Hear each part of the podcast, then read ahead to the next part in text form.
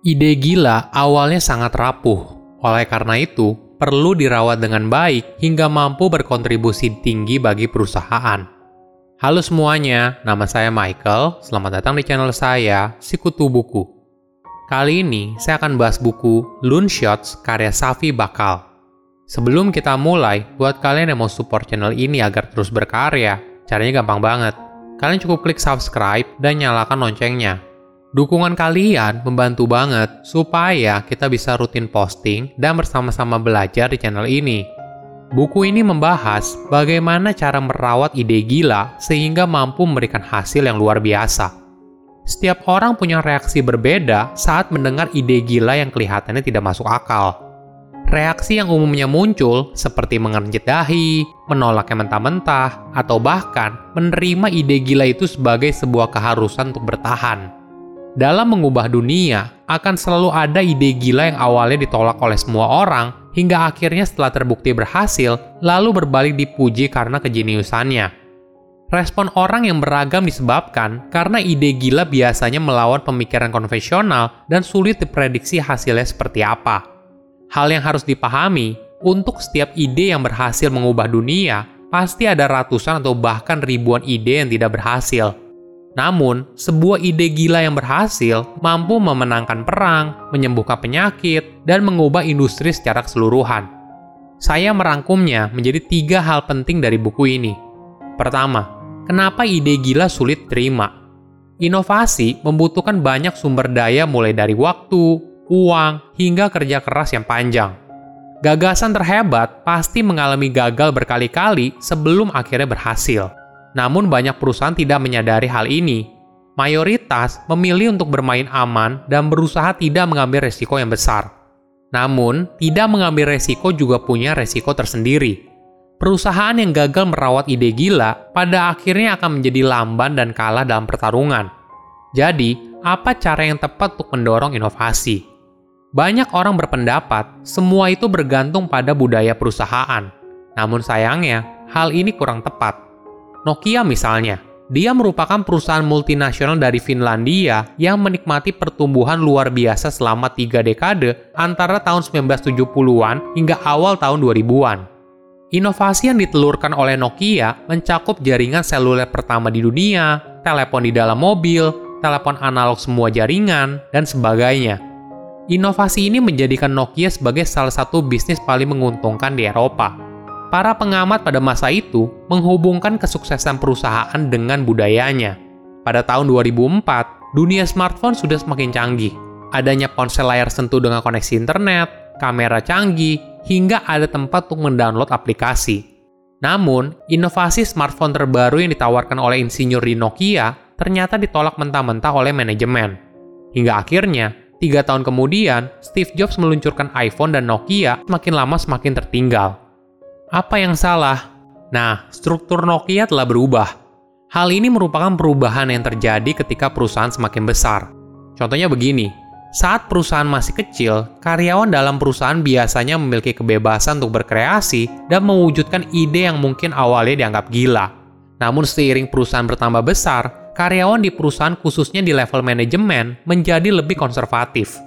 Mereka hanya bertugas untuk melindungi bagian bisnis yang sudah berjalan. Dampaknya, manajemen yang konservatif melihat ide gila sebagai sebuah tindakan yang terlalu beresiko.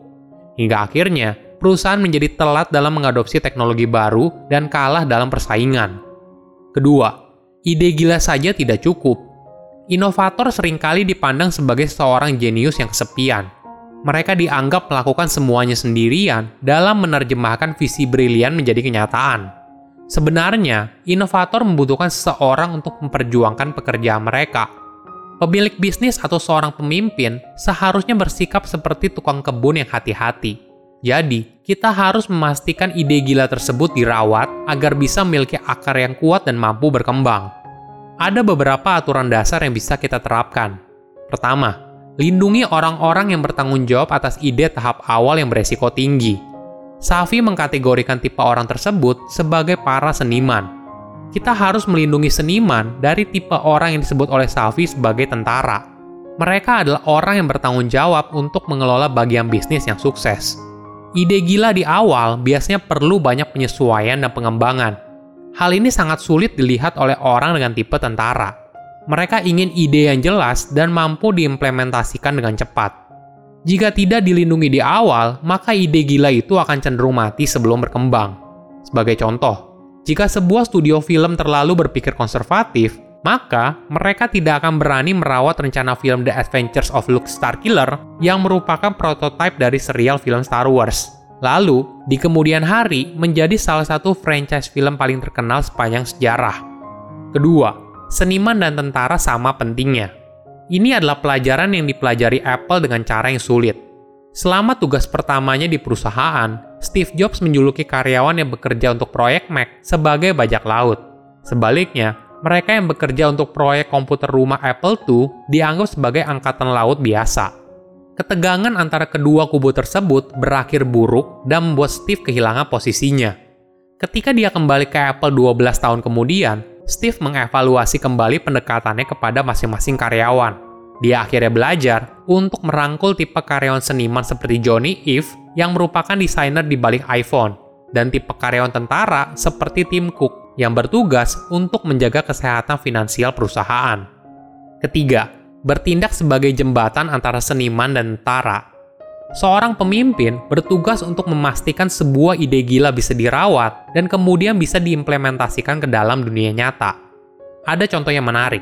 Saat pertama kali radar pesawat diciptakan pada saat perang, para pilot justru mengabaikan inovasi tersebut. Alasannya, kotak radar versi awal terlalu rumit jika digunakan di tengah pertempuran udara. Pemimpin proyek pada masa itu mendengar umpan balik dan melakukan desain ulang. Hasilnya menjadi lebih sederhana dan memudahkan penggunaan bagi pilot. Ketiga, tanggap dalam menghadapi perubahan. Tadi dibahas sebelumnya, apabila sebuah perusahaan terlalu konservatif dalam menerima ide gila, hal ini juga berdampak negatif.